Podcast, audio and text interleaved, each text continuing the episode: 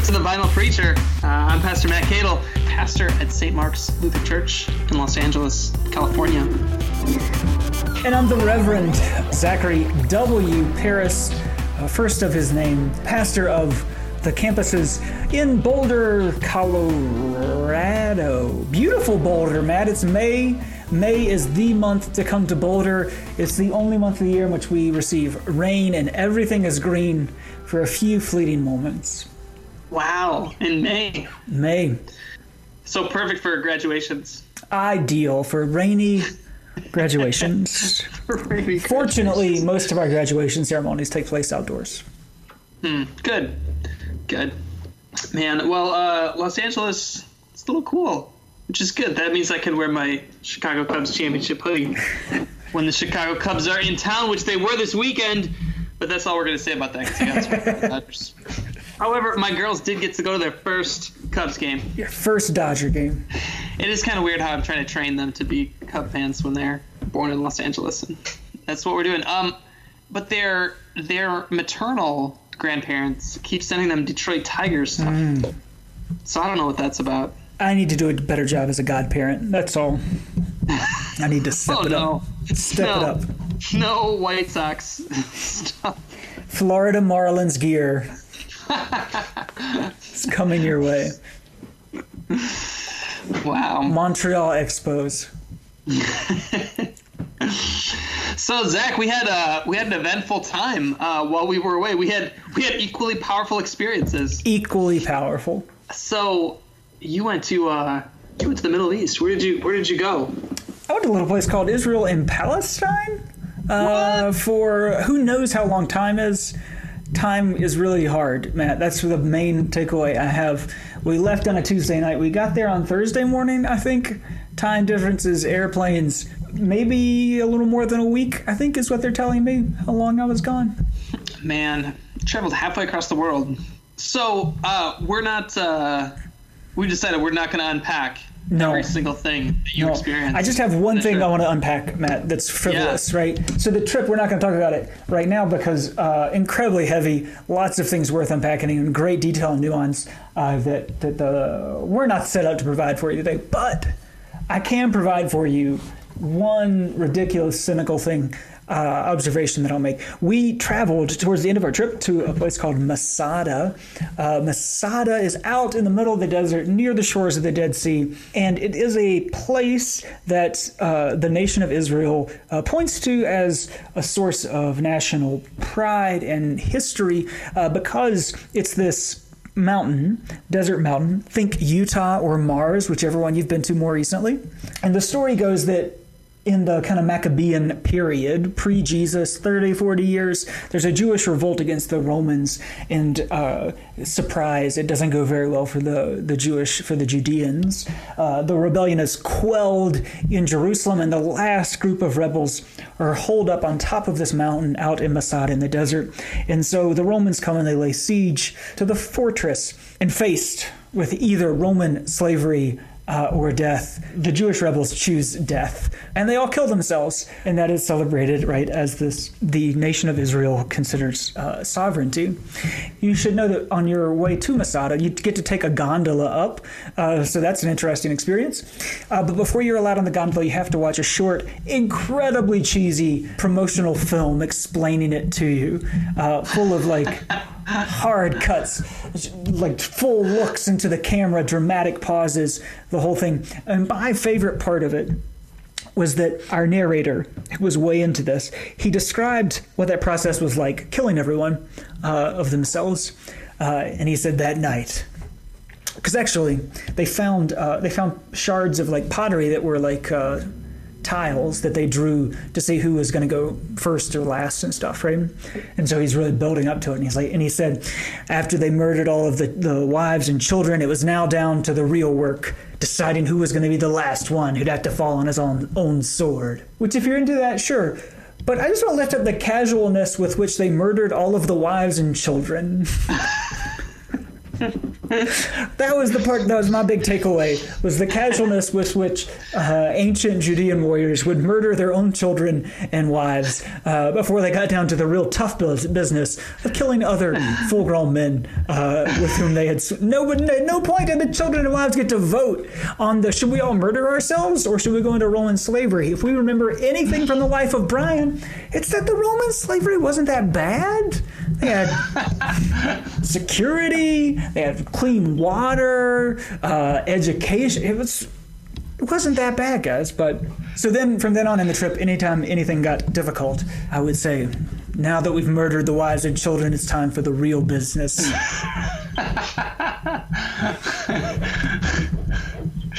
so that's my frivolous takeaway. That's inspiring. Mm-hmm. Inspiring, right there. Inspiring story. History. It just comes alive. It just comes alive and then it kills itself because that's how this story works. I'm gonna I'm gonna pass that on to my wife, who's a history professor. Maybe she can be sure to teach it in because it sounds like a good one. Mm. I suspect that, that your your experience, your powerful experience, will, will resonate deeply with that with the story of Masada. Yeah, no, um, I went to the uh, the Rose Bowl, Rose Bowl little stadium in Pasadena uh, actually called America's Stadium. Mm. That's their tagline, America's Stadium. It was pretty cool. I've never been to the Rose Bowl before. Been here for five and a half years, and I have not been there. Uh, it was cool. It's been there. I don't know how old the Rose Bowl actually is, but uh, but it's been around a while. And I was there not to watch the UCLA Bruins play. That actually has a lot more in common with Masada. Probably. I was there to see U2, my favorite band. Uh, I think it was the 12th or 13th time that I've seen them live, but only the second time I've seen them outdoors. So that's cool. Uh, I went with uh, three friends, the Sumner Eisenbrauns, and uh, and Anthony, somebody that works at uh, at one of the camps. Uh, however, Kevin Sumner Eisenbraun, friend of the pod, he was he was with us on our Coachella pod hospice chaplain, uh, was actually on call that night and got called um, right after we came through the turnstiles. So he did not get to oh. see U2 live. What a bummer. I know. I didn't know this was actually going to be a Masada epic. it was. He had to fall on his sword. because literally someone else had fallen on their historic collection of swords. Seriously, and needed... yeah. a lot of death in today's podcast. Um, and uh, yeah, so they were on their Joshua Tree tour. And uh, I guess the, the brief thing that I'll say about it is this that I was initially very skeptical of this tour because one of the things that I uh, really love about U2, I know U2 love them or hate them, but uh, but even if you hate them, what I what, one of the things that I love about them is that they're always uh, looking forward, always trying to do a new thing, always kind of just pushing forward and trying to do something new. They don't usually do uh, nostalgia greatest hits tours. They're not afraid to play their hits, but they're always like like their last tour in 2015 i mean it was like half songs from the new album. Like they they're still doing that even after 40 years of uh of being a band. And so it was a little surprising to me that they're on this nostalgia tour um, the joshua tree 30th anniversary. Uh, but i was i was blown away that they i know it's very surprising that i matt Cadle, was blown away at a u2 concert. This you heard it here first. breaking news. Anyone who knows me uh, but they really like they they really breathed new life into it and made it contemporary again. So they always have a new stage set up for all their tours, but this time, um, in keeping with like the simplicity of the Joshua Tree tour, it was just one single screen. In fact, um, we are told it was the largest screen in concert tour history, just one large, wide screen, video screen, on which they played these films that Anton Corbijn, their photographer for the Joshua Tree and on many of their albums, had gone and made in the southwestern uh, United States desert. So um, these films of the Joshua Tree are these films of like going through, for example, Utah, right, and this this kind of Western American landscape uh, in black and white, and uh, they would play that as they were like going through these songs like i still haven't found what i'm looking for and you're going through this like forest and you end up with these joshua trees and uh, very very cool and they kicked into the Joshua Tree by playing uh, "Pride in the Name of Love," which is a song about Martin Luther King Jr. and had some words from his speech. and that went into their study of America, right? Which the Joshua Tree is. It's this look at America. And again, U2 love him or hate him. You can think that is like the corniest thing uh, in the entire world. But uh, but I really thought what they were doing was reminding, was going back and taking another look at America, right? In this time when our American identity is really fraught, and reminding us who we are, who we could be, and just bringing forth the, the beauty, the natural beauty of this country, and then the the beauty of the ideas and the ideals that we hold up.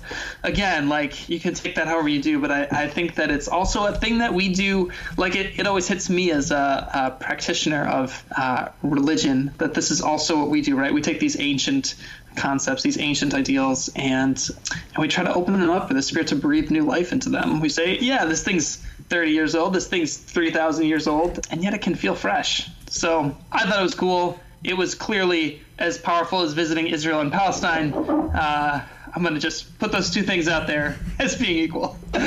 Who am I to judge your experience in the Rose Bowl? clearly not. Uh, clearly not equal. Walls, turnstiles. It fe- it fits. It fits, man. I hear that we are going to be discussing your experience more on. Uh, we're going to hear more about it. That's right. On the Pod Bless America podcast. Working on getting it together. Uh, going to have a whole Pod Bless America uh, episode dedicated to uh, talking about Israel, Palestine, what's happening there. Looks like we're going to have Karen Brown, who's the director of the ELCA's Peace Not Walls strategy, a native, uh, literally born in Jerusalem, uh, to talk to us about or to help me figure out what in the hell happened to me uh, uh, while I was there. Again, first and foremost, this podcast and all of our podcasts are about me.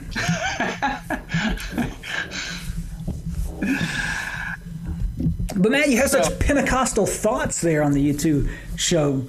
Uh, how apt? Pentecostal? How apt? How are they Pentecostal?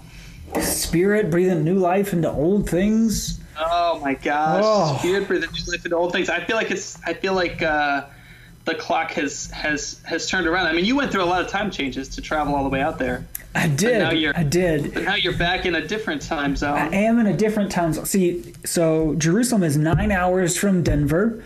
Uh, and London's two hours from Jerusalem, but you got to subtract them, and then you carry over the British Airways issues. Uh, and so, uh, a fun thing I learned at British Airways, you can have chicken curry in a lot of different ways, but in the end, it's still chicken curry in a can.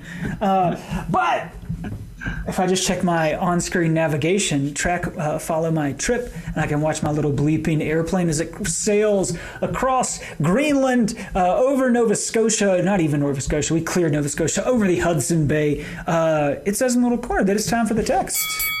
Time for the text. Local time for the text. Local time. Time for the text. Texts for the day of Pentecost. Pentecost. Wait a wait a wait a wait a wait a what's a yeah. what's a what's a what's a Pentecost, man? What is a Pentecost?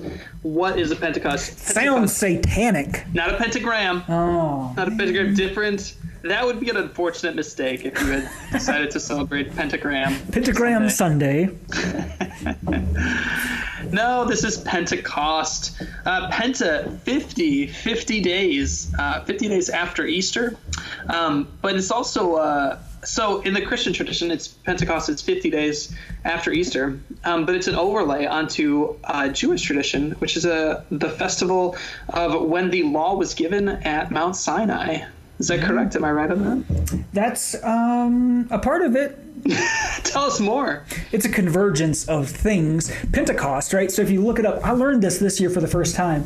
Uh, I'd always been satisfied with Penta, 50, 50 days. This is great. Uh, I was I was clearly satisfied with that, but right. tell us more. And I was like, huh, I wonder, like, because it says Pentecost in the text. The day of Pentecost arrived. My understanding, the understanding that I've found today, is that it's the festival of weeks.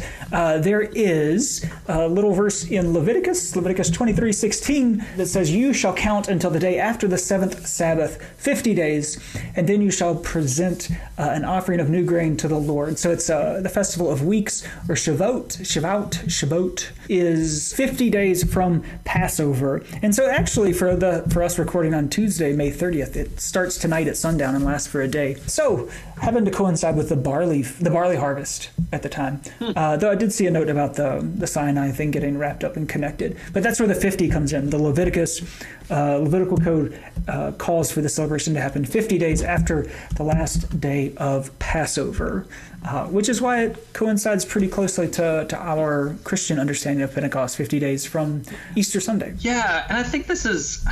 I was struck by that too. When the day of Pentecost had come, I mean, the resurrection texts don't say when the day of Easter right. had come, but when the day of Christmas Eve had arrived. but, but it is true that um, I mean, even even Easter is sort of it, it intersects with Passover, right? And it does so in some powerful ways, typically with Maundy Thursday, right? But um, these, it's interesting how these like festival stories. I'm trying to figure out the right words, but that they happen in the midst of a festival that's already existing, right? It didn't.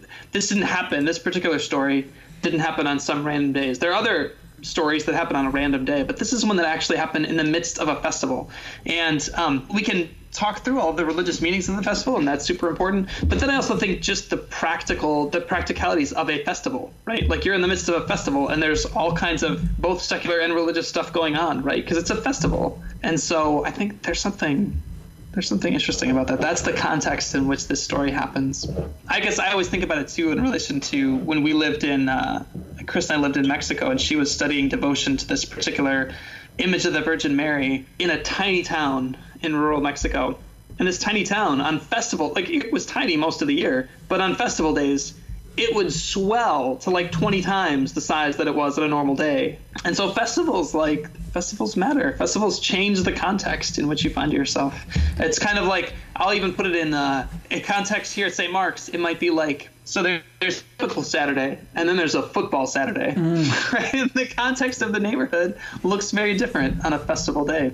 I have a, a, random, or not random, it's tangential. There we go. Tangential nerdy hot take uh, for you, Matt and Chris. Uh, mm-hmm. because on the trip, we did travel to Nazareth. Nazareth, we know uh, as the hometown of Jesus, but also allegedly, according to legend, the place where Mary uh, is assumed into heaven. And so we went to the church there where that is said to have happened. And so they have all these images of the Virgin, Matt, from all over the world. They're just like the, the whole complex is just covered and images of the Virgin. And of course, I found Guadalupe. But of the hundreds of images of the Virgin in Nazareth, there were no, zero, nada, cero images of Our Lady of San Juan de los Lagos. A travesty. You looked. Oh, I looked. I looked. like Guadalupe. Well, I, my, most of my blame was heaped upon the Spanish because somehow the Spanish had a million images and there was one from Mexico. And of course, the one from Mexico, if there's only one, it's going to be Guadalupe. But how did the Canadians get an entry? It's ridiculous. International politics are hard, Matt. That's the punchline here. Uh, I think I think I'll add on to it to your comments about this day and the celebration happening in the context of another, an older context. There are folks who might point to Christian festivals. Normally, people talk about Christmas as having its root as a pagan holiday and all that kind of stuff, uh, as some way to demean the holiday or to somehow make it less true. But I, I think right just completely to the contrary that that the work that God is doing in the world is this knitting together, this quilting. I'm going to tie it together, Matt. It's time for the text. Uh, we're not probably not going to talk about John a whole lot, but John, we get the resurrected Jesus coming into the locked house. They're locked up for fear of the Judeans, and Jesus says, "Peace be with you." I did a little nerd study on peace, which actually doesn't show up that much. Jesus doesn't say it that often but it really literally means to be tied together. And so that sort of tying together of all the disparate parts of creation and our experiences into this cohesive, peaceful whole is the work that God is doing. And so to expect God to somehow work from a tabla rasa, from a blank slate, and create something completely new with no ties to what has been is absurd, Matt. It is absurd. Um, yeah, well, so they're yeah, I was looking at Acts too, but that sense that they were all in the same room mm-hmm. uh, for fear. That's they're all in. It says in this reading from Acts, they're all together in one place. This rush of violet wind filled the house, so they're inside. They're indoors. Um, they're gathered together. That's that's where the story starts, and I think it's really interesting because it doesn't end there, right? It doesn't. It doesn't seem to end inside. It starts inside, mm-hmm. and I think it's going to end outside. Before we move to outside, what do you think about it? this? Is like the part of the story that we, um, well, I guess we think of a couple different parts of the story, but here, right at the beginning, there's a rush of a violent wind, fills the house, divided tongues as a fire appear among them, and a tongue rested on each of them, and they're filled with the Holy Spirit and they begin to speak in other languages as the Spirit gave them ability. Any hot takes on that part of the story? Um, no. Well, rich images, I think. I mean, one of the things that mm-hmm. I um, love about Pentecost is just the the rich imagery that we get. Right, the rush of a violent wind and fire. Anytime we get fire, I mean, that's pretty. I know it's pretty exciting. Fire good. Fire good, uh, but also bad. I did order a new because uh, I lost my my starter, my my fire starter ordered a new fire starter on Amazon this week just for Sunday, so that in open space uh, we can set some fires. Hey, we had a fire. We had a bonfire at St. Mark's with the youth on Friday night because we had to talk about the uh, the Netflix series Thirteen Reasons Why. Is that an adaptation of the historic Israeli narrative about Masada? No. Okay, uh, sorry. Maybe, okay. kind of. I don't know. We're not going to go into the. We're not going to go into it today. But that's what we were gathering for, and we made a bonfire, and we're trying to figure out how to start the bonfire, and so I tried to use the cotton balls. We still have a little, we still have a little alcohol spray. Boom. Uh, I know. And so, um, one of our high school students who witnessed you making the fire, I was like, "Why isn't it working right?" And she's like, "You didn't do the bow correctly. Like, you obviously weren't paying attention when Zap Pastor Zach did it." Like, she was criticizing my every fire making move because I did not live up to your fire starting oh, standard. Glad that I could be of help. but fire starting, oh my gosh, gotta love it. Mm-hmm. I think we're actually gonna do. We did this last year um, for Pentecost, and um, even though it's not as cool to try to do the same thing every year, I think we're gonna try to do it again. Where we uh, and we did this at the vigil too. So you saw where we have this giant uh, empty jug uh, that previously had water inside of it, and we soak it with some alcohol, and we drop a match inside of it, and there is like a sound, like a there's like a rush of a violent wind. There's yeah. this sound builds and a fire that goes down and back up uh, really quickly, uh, and it's it's pretty cool. We did it for the fiery furnace at the vigil, but uh, but I think we'll do it for Pentecost too because it makes that sound effect, and of course everyone's like ooh, so it's always fun. we did it last year, and one of the visitors that Sunday said, "I enjoyed the service. It was very." theatrical. it's like good. That's what we aim for here at St. Mark's. Nailed it. So some rich, uh, rich images. So much better than last week. Uh, if you didn't do Ascension, where you just got John continuing to talk. Just say farewell already, Jesus. We've got fire. We're headed towards moons of blood and stuff, man. Oh my gosh. Blood yeah. and fire, smoky mist. So I got one hot take before we get to the vision okay. at the end. And that's so like I've never been into the whole birthday of the church thing. No. Um, but it is a way that, that folks talk about it. And I guess as I was thinking about it this time, I don't know. I really, I really felt this movement from they're inside the house the Spirit mm-hmm. comes, fills them, uh, lights a fire, and it doesn't say they went outside, but clearly they must have gone outside because now all of a sudden a crowd begins to hear them and they start talking to the crowd. And so it does seem like there's this move from inside to outside. And it's the similar move in the gospel if you end up preaching on the gospel, right? Where they're inside in this locked room and Jesus breathes the spirit on them and really kind of sends them out, right? There's this move from inside to outside. Um, so what does it say if this is the birthday of the church? It's not just tongues of fire. What does it say that the birthday of the church is a move from inside fearfulness um, to outside proclamation. Uh, outside proclamation. And a proclamation um, that it appears crosses all kinds of boundaries boundaries of race language uh, nationality. And we'll see in this reading from joel um, generation too this this proclamation that crosses all kinds of boundaries. That is a kind of knitting, knitting together in the midst of the proclamation right? As you were talking about this knitting together of different peoples. Boom. Here's what i like about that matt and that's here's what i'm gonna what i'm gonna do with your your walls of the house. It's an old, old refrain, but it is a refrain that God repeats over and over again, uh, and that is that our walls, the walls of our homes, the barriers we build between each other, are not barriers for God. They are not barriers for God. And that, I think, starts to get stretched to include the dream, our dreams and our visions. Uh, we think of our dreams and visions as walled off imaginary things that live uh, perhaps inside of our head uh, while we're engaged in rapid eye uh, uh, movement. Uh, also, REM, one of the greatest artists of all time. But I think the promise of this Acts text, and Peter's quoting Joel here, the promise of Joel is that God is not limited by those, even by our imagination. One of my favorite pieces of good news to proclaim God is not limited. Uh, God is not held captive by the limits of our imaginations. Yeah, and for me, like that's for me that is good news in this time. I mean, at a time when, um, I mean, I don't know, we wouldn't be having this conversation a year ago, but um, now in the midst of 2017, we have this pattern where um, our fear uh, gets amplified, and our fear leads us to build these walls. Maybe it's a trite refrain, and so you have to come up with a fresh way to say it, since it seems like we have to deal with it every week all the time. But it, but it does seem like that's the move, right? Is the move going to be that our fear is going to lead us to build walls, or are we going to move from fear to to what? To a reaching out to a faith, from fear to faith. What what else could that fear? What other direction could we go? Um, what action, what other direction could God move us in? Um, because the fear to walls, um, it fills me with a lot of despair because it seems like that's the direction our world is moving um, in so many different ways, right? Not only in our elections in the United States, but you look at Brexit, you look at um, just all kinds of things, and your experience too, right? Like the what do we? It can it can very much fill you with despair, and so to be reminded that God is not limited by by the walls that we build out of our fear uh, it could be good news, um, and could also be, I think, a challenge to us to say what else could what else could fill us other than fear. I'm going to lift up. I feel like there are two responses to, to what happens here. Um, and then Peter addresses both of them, right? The first is all were amazed and perplexed, saying to one another, What does this mean? And then there's the others uh, who say that the, the folks uh, who are speaking and hearing in different languages are filled with new wine. They're drunk at the festival.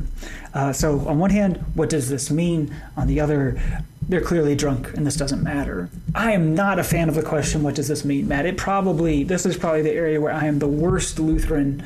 Um, I just don't, don't like love that question, right? What's That's my that? least favorite preaching question. I'm going to get a little soapboxy here. Um, the job of the preacher is not to explain what this means to people, uh, right? Your job as a preacher is to invite people into the, to create an experience, uh, to be a part of inviting people into this wondrous experience uh, with this mysterious, miraculous God, uh, not tell them what this means. What I hear in that question today is a question that my students, our students, asked a lot of times to our hosts when we were in Israel and Palestine. Our students were fantastic; they did an amazing job job um, being engaged, asking thoughtful questions. But they asked lots and lots of questions. And one of the questions that got asked, at least early on, to almost all of our hosts was, What do you think the solution looks like? I understand where that question comes from. We're hearing all of this really powerful information that, that's not particularly hopeful, and they wanted to know what they thought the answer looked like on the ground. What does this mean? Where where are we headed to with it in this? And the answer they got over and over again was not satisfying. It doesn't matter what I think the answer is. Is mostly what we heard. Uh, that we're not this situation in this place is not in the place where we need to be spending our time and energy figuring out what some sort of final arrangement looks like but that we need to live fully into dealing with the reality of things right now. And so on one hand, I think it's it's an honest question, but it's a question that desires some clearness and f- finality that I don't think this text gives us. They don't leave. I think the I think the the trap you could fall into as a preacher is to say, uh, well. Peter sides with those who are asking, "What does this mean?" That they're somehow more right than those who who disregarded it as as being drunk. But I don't think anybody leaves Pentecost with an understanding of what this means. Yeah. yeah, I think, um, yeah, no, I hear you. I think, like, when I teach um, the catechism and confirmation class, like, I tend not to emphasize so much the answers that Luther gave, although, I, like, you explore that a little bit. But, um, like when I asked my confirmation students what it means to be Lutheran, um, my favorite response was they gave me two responses right away, and one was remember your baptism, and number two was and you can ask questions. And those nice. were the two characteristics of Lutheranism. So I said that's great. Like if yeah. those are the only two things you remember, remember your baptism and it's okay to ask questions. Uh, that's awesome. And so I emphasize sort of the questioning of it, right? So I don't know that, that I have a problem with the question itself. I have a problem with the kind of answer that you might give. And I think that um, it's kind of interesting because like the answer that Peter gives isn't really an answer, right? Like mm-hmm. I mean, it kind of is, but it's also a very oblique kind of coming at it from a different angle, gives you a really weird reading, like a, a really weird ancient reading, right? Quotes um, one of the prophets with some stuff in there that's inspiring and some stuff in there that's really weird and hard to understand. Um, Who knew so that Peter and I had so much in common? right. Um, so I celebrate the. I, I, guess I'm I'm okay with the question, um, but I think I think there are answers that yeah, the, I think the problem would be with the wrong kind of answer. But you're right that you don't come away with it understanding what it means. But I wonder what you do come away with it. What what do you come away with? How about that question? What do you come away with? I think the answer is experiential. What does this mean? It's a come and see kind of thing. I mean, I do think like that you come away with a. I I guess I want to say I'm gonna throw a couple of things at the wall. I'd throw I'd throw faith at the wall, right? If you're coming at it in fear, hopefully you come out with a little bit more courage. Maybe you come out with an expanded vision because we get this vision of like all these different kinds of people being knit together, and then this vision that Peter offers, but also like a sense of possibility, a, a sense of a, a, renewed sense of possibility, um, right? Which I think which is experiential, but like if the question if the answer they're filled with new wine is a response of cynicism hopefully you leave not with cynicism, but with a sense of possibility, enough possibility that you might actually come and see. Right, because if you're just cynical and you're like, "There's nothing to see here," mm-hmm. but you come away thinking that there might actually be possibility. We had last, not this past Sunday, but the Sunday before that, pretty much right after we finished recording our podcast, uh, I got a call from our LA City Councilman's office saying that he was going to come to St. Mark's that upcoming Sunday, and I was like, "Ah, there's no notice. How am I supposed to organize any kind of response. Um, but we ended up doing like a town hall conversation in the midst of worship. I gave a little sermon to frame it, and then we had a town hall uh, conversation with our city councilman, which is, you know, like there's only a handful of them that run the city, so it was a big deal. Um, but but this is the crazy thing is that then I thought it was really cool that he was willing to come and engage with us. I mean, even though he's a politician. Um, I was impressed that he was willing to face these questions. He didn't know what he was walking into. He had no idea what he was walking into, right? He was coming into our house, um, and I thought really kind of engaged. I thought he engaged faithfully, even if I didn't agree with with all of the things that he said. Right? He, I felt like he engaged faithfully, but talking to people afterwards, the, the the amount of cynicism with which they heard his words, right? Like, well, you've heard all this before. I mean, that was like the kind of thing that I heard. And of course, Chris said, well, I think folks in South Central have a good reason to like distrust the system. Like it hasn't really worked for them over time.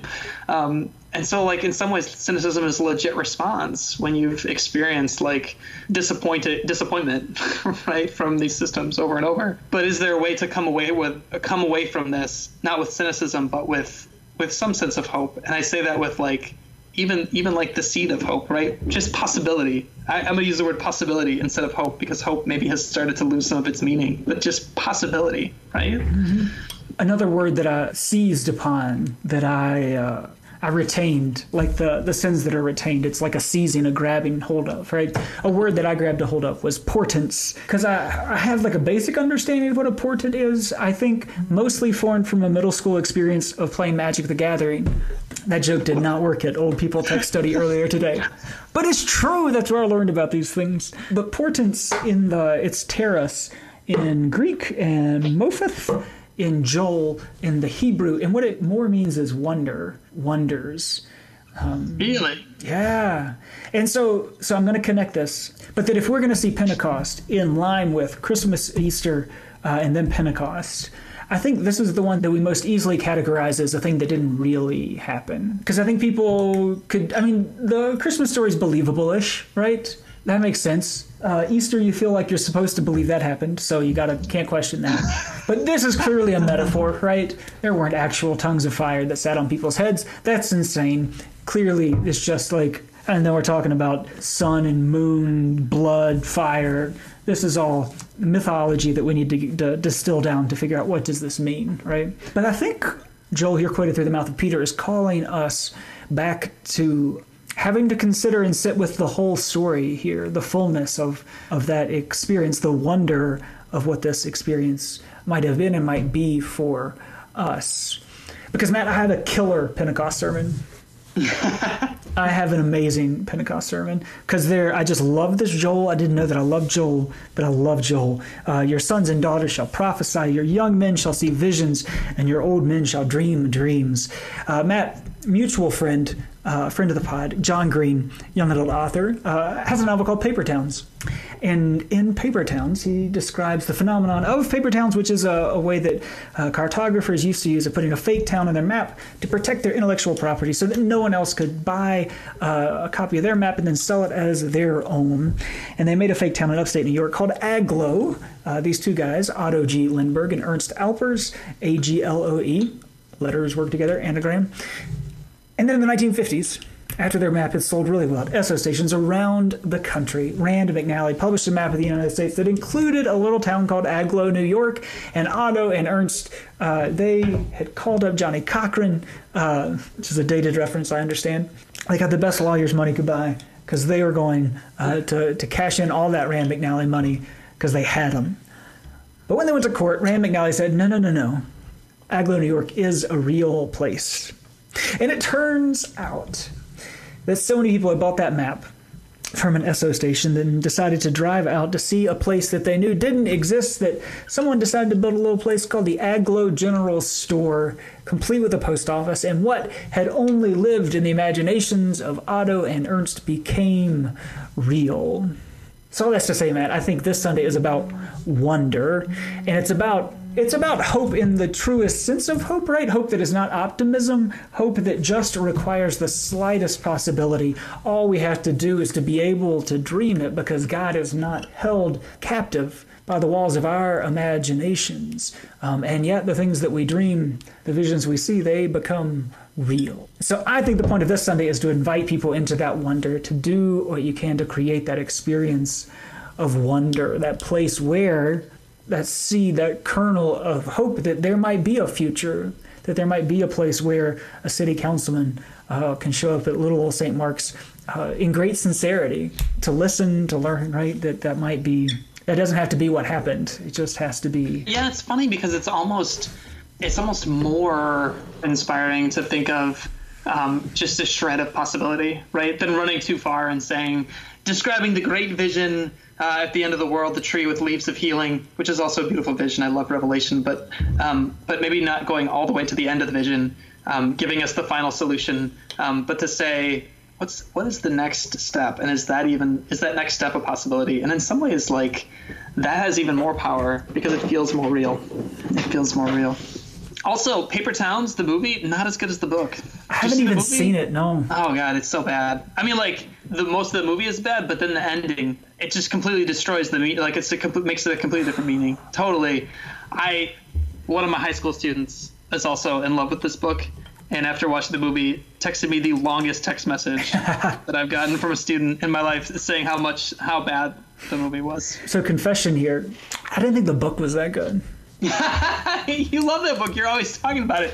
You basically just think the idea of paper towns. The idea of paper towns is incredible, and I completely understand why you'd write a book about it. I never really got caught up in like the like I can't even. I vaguely under remember the storyline. They start in Orlando, end up in New York. The teen drama didn't catch you. No, not like. I mean, that was what made TFIOS so different. Was that I got caught. I cried reading that book. Right. You probably don't want to read Thirteen Reasons Why then. yeah.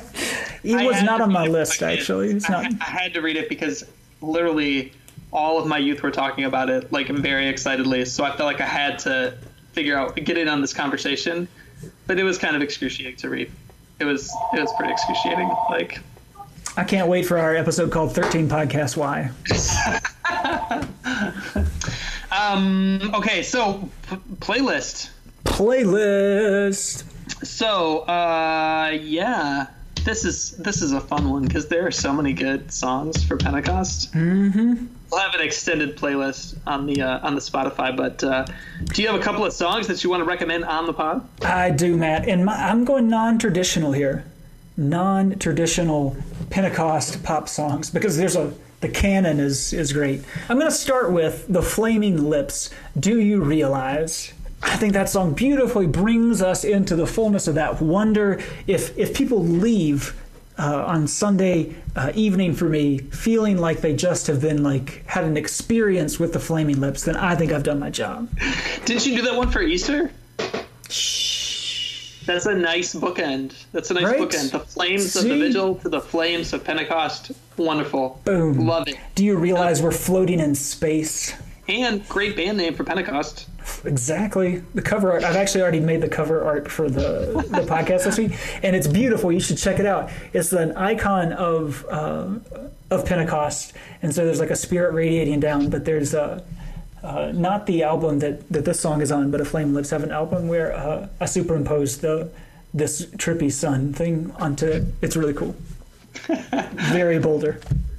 Very Boulder. Oh my goodness. Um, gosh, where to start? Well, I'm gonna start. Um, so I had like a whole list of fire songs, but then we got in this whole thing about portents and wonder and what does this mean? And so uh, I had a song just rush into my head like a violent wind. A song by Kanye West called "I Wonder." I wonder Ooh. from his graduation album, uh, season of graduations that we are in, uh, and the chorus. It's like a, a, sample from a song that I don't know. We'll have to look that up. Uh, but it says, "And I wonder if you know what it means." I wonder if you know what it means. One of those beautiful um, soul samples that Kanye likes to use, uh, or at least the old Kanye, the old Kanye used to use. so I wonder if you know what it means. Um, and then, and then, because I gotta have some fire songs, so I got, mm-hmm. I got, uh, you know, Pentecost didn't start on Pentecost. I mean, this is not a brand new holiday coming out of nowhere. It's a festival that started many, many years before. So I just got to say that we did not start the fire, Billy Joel. We didn't start the fire. Also, Billy Joel, appropriate artist because his last name is Joel. What? Oh, I never got that part. so meta. Layers on layers. It's unbelievable, Matt. Unbelievable. Uh, I wonder. Uh, I know who does wonder, though, Matt. And all we gotta do is take a quick trip back to the mid 90s. Our good friends, the Cranberries, uh, a song called Dreams. Oh. oh, my life is changing every day in every possible way. And oh, my dreams, it's never quite as it seems. Never quite as it seems. Yeah, and the Cranberries, she had such a distinctive voice. They were like, that was a classic, like, I mean, they only had like, what, that one album maybe? Mm-hmm. But, but they, but they, oh, man, when I rediscovered the cranberries a couple years ago, it made me so peaceful and whole in that in that wholeness. There was an empty part of me that I didn't know existed, but it's where the cranberries go. And they have that song "Zombie," which is just like a great, oh, so good, so Linger. good. The Cranberries, also a band from Ireland. What? Do you have to? Do you have to let it linger? Oh, man, that's classics. Wow. What else should I throw out there? Um, little song by The Roots featuring John Legend, The Fire, The Fire Inside You, Let It Burn. Uh, song talking about the fire inside of you, The Roots and John Legend, uh, The Fire. I think it's from the album How I Got Over, which is a pretty great album. It's a pretty great It's not album. from the soundtrack to La La Land? It's not. the John Legend song does involve fire. I still haven't seen I still haven't seen that movie, but it's okay because it's my life. That's fantastic, Matt. I have one more for you, and this is a special, a special song.